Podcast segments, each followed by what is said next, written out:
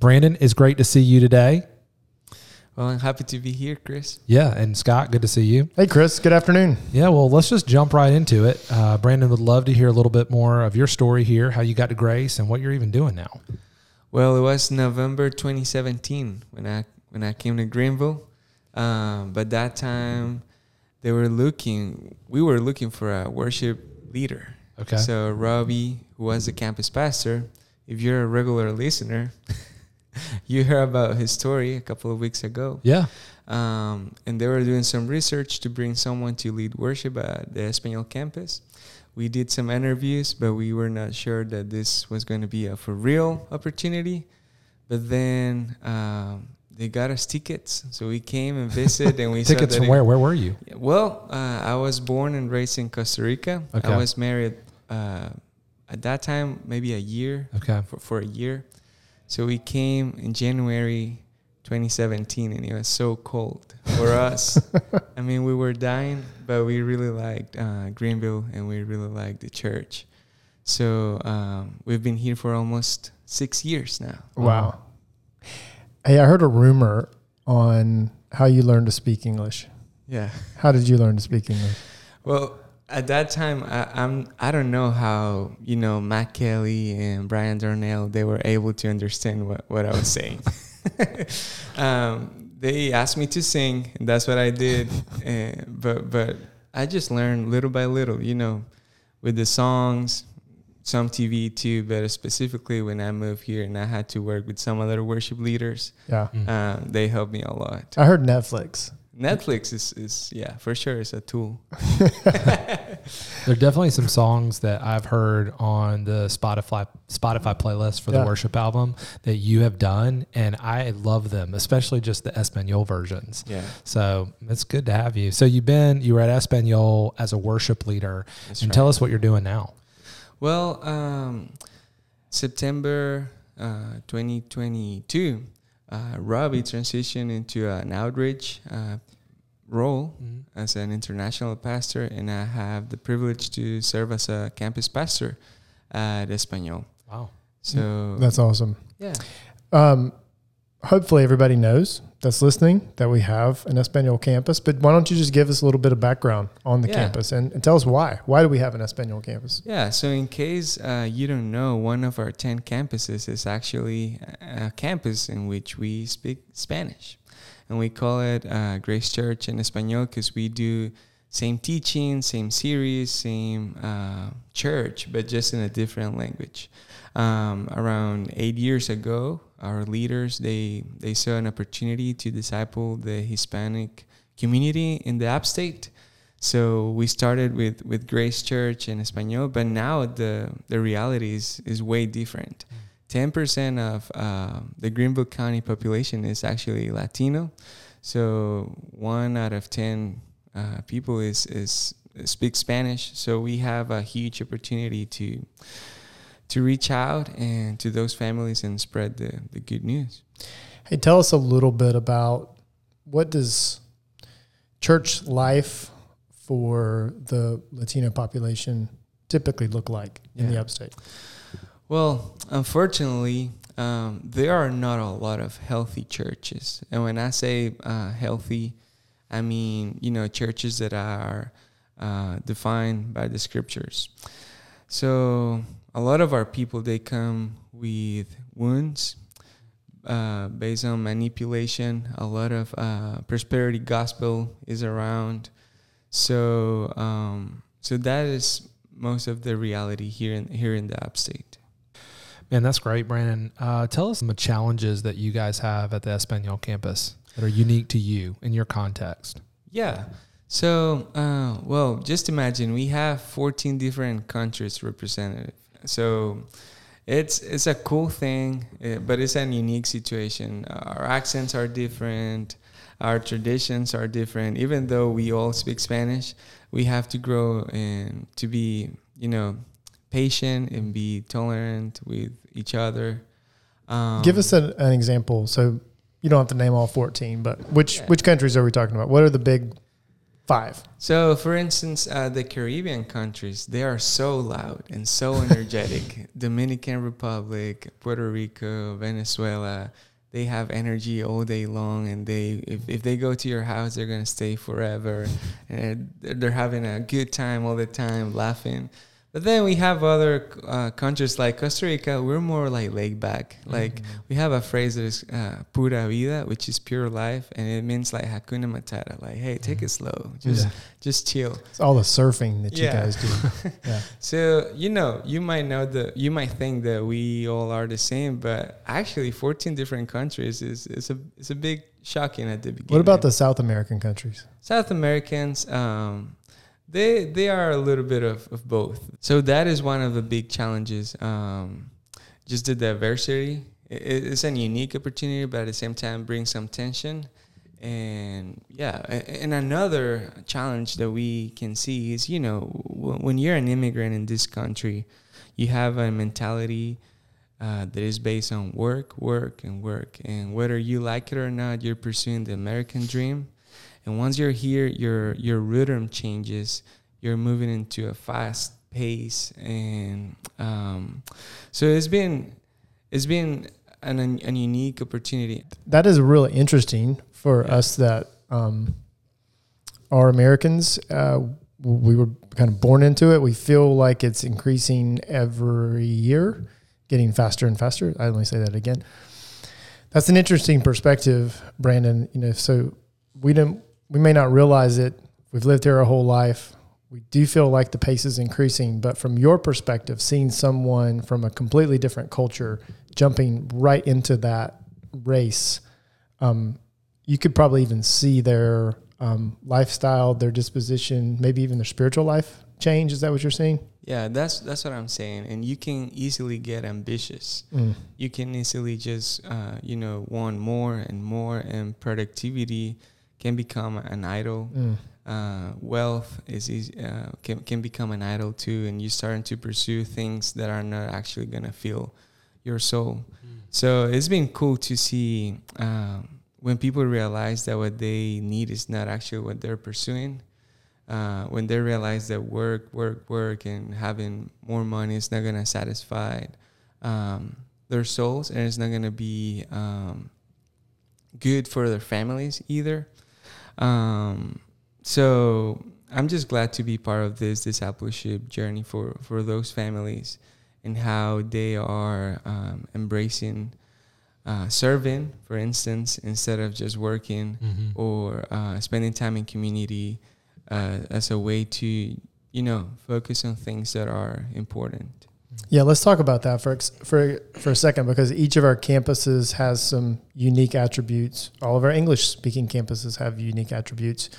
That was part of our We Choose plan in the fall was to identify some specific initiatives for each of our campus that are, are all tied to discipleship. So, like, what are you guys doing that is unique to Grace and Espanol around trying to make more disciples of Jesus? Yeah, that's a great question. A big one for us was next generation. Um, you know, we have, as I say, we're the same church, so we do have fusion. We have twenty four seven. We have Forge, Grace Church Kids, and all of that.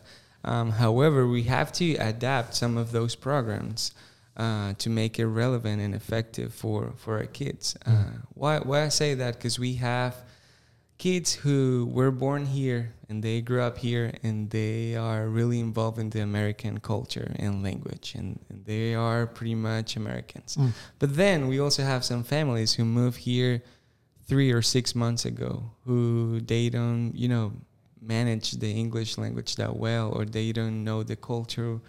So how can we disciple a group of people that is that diverse? It Wow. creates a lot of uh, challenges. So you know, just just think about this: when, when we have to find a leader, uh, he or she they, they need to be bilingual Mm. and they need to be able to communicate uh, to both cultures. So um, I think that with the next generation, the identity is, is a big piece Mm. because for, for this next generation, that, that is that is a big question. Who who am I? You know, am I Latino? Am I Hispanic? What culture I belong? So it's crucial for us to just disciple our kids uh, and for them to to remember that their identity is, is based on, on Jesus and who he said they, they are.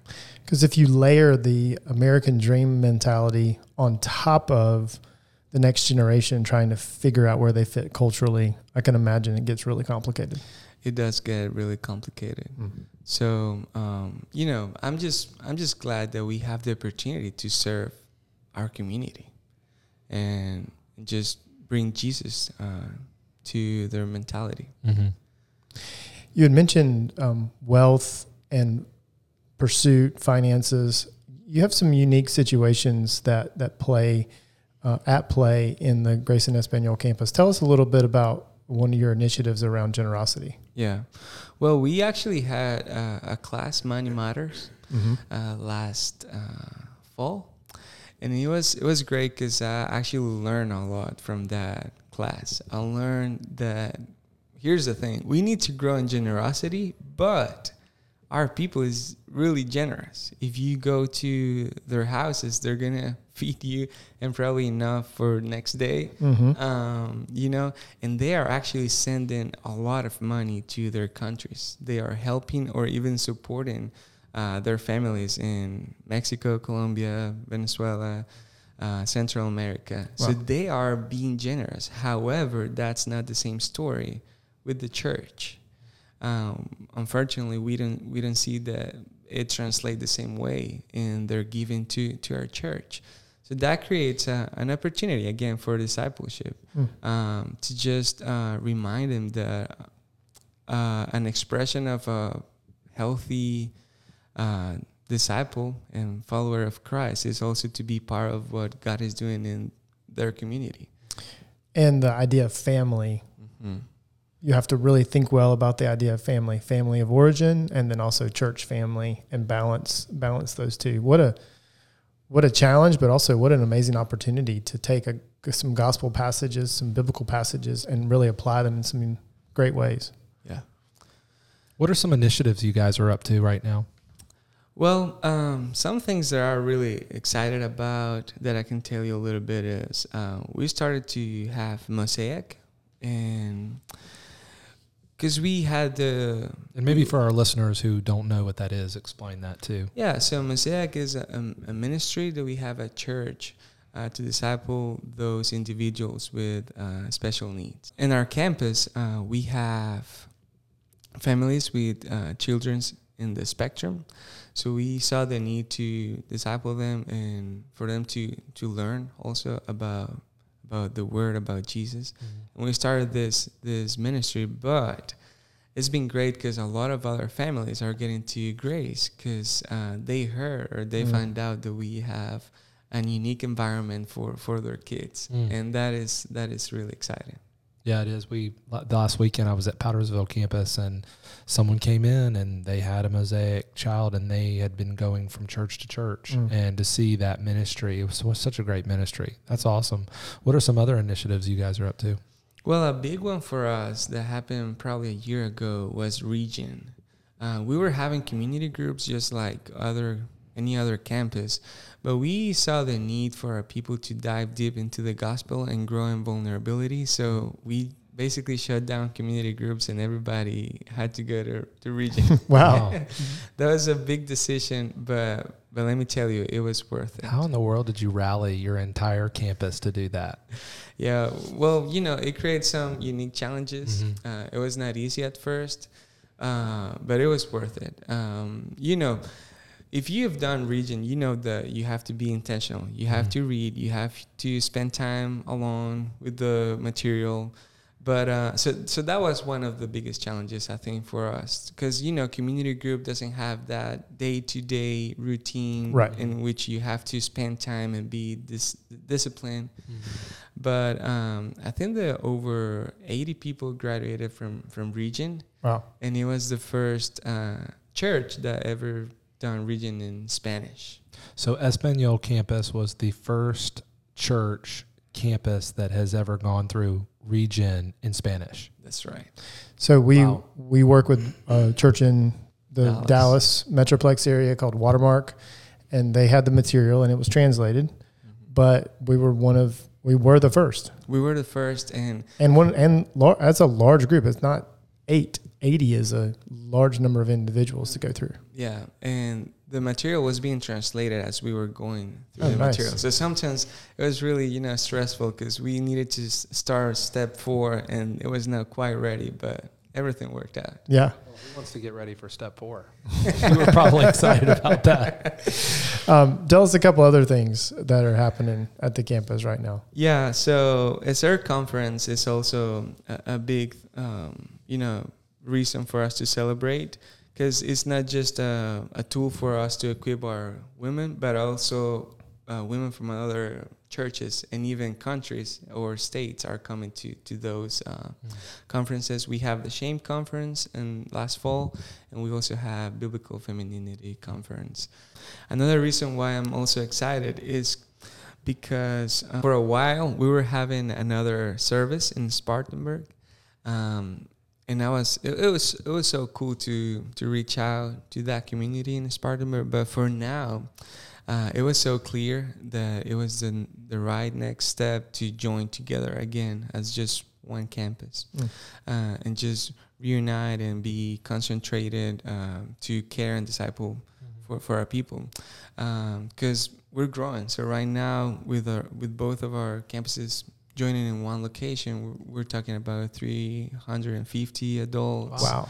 Um, so so we're excited, and you know we don't know what's in the future. We may be able to open another campus or open another service, but for now, that's what we're doing, and I'm excited Right. to see what God has for us. Who on staff is helping you care for this large group? Yeah, we have a great team. Uh, Daniel Pastran is our worship leader, Okay. but he also does AV and help with video and slides and designs.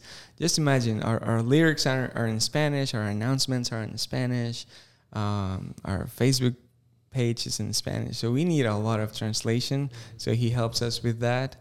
Then we have Maggie Mitchell.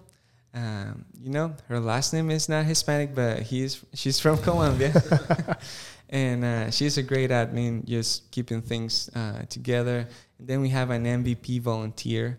Her name is Ana Casados. She's not on staff, but she works uh, with us with uh, students and children, and she's doing a, a great a great job. Well, this has been great to hear about your staff, about the unique challenges that you have, the initiatives. Is there anything else you just want to leave us with? Yeah. Um, I just want to ask you to to keep praying for us, for for our campus, for our leaders, our community, our groups, ministries, everything that, that we're doing. And I also want to encourage you to invite whoever you might think that will take advantage of a service and a campus, a church, family, in Spanish. Um, our doors are open, and we will uh, just send them our way. Tell us a little bit where where we where are we finding you? What times are services? So our services right now are at 1115 2701 Wade Hampton Boulevard.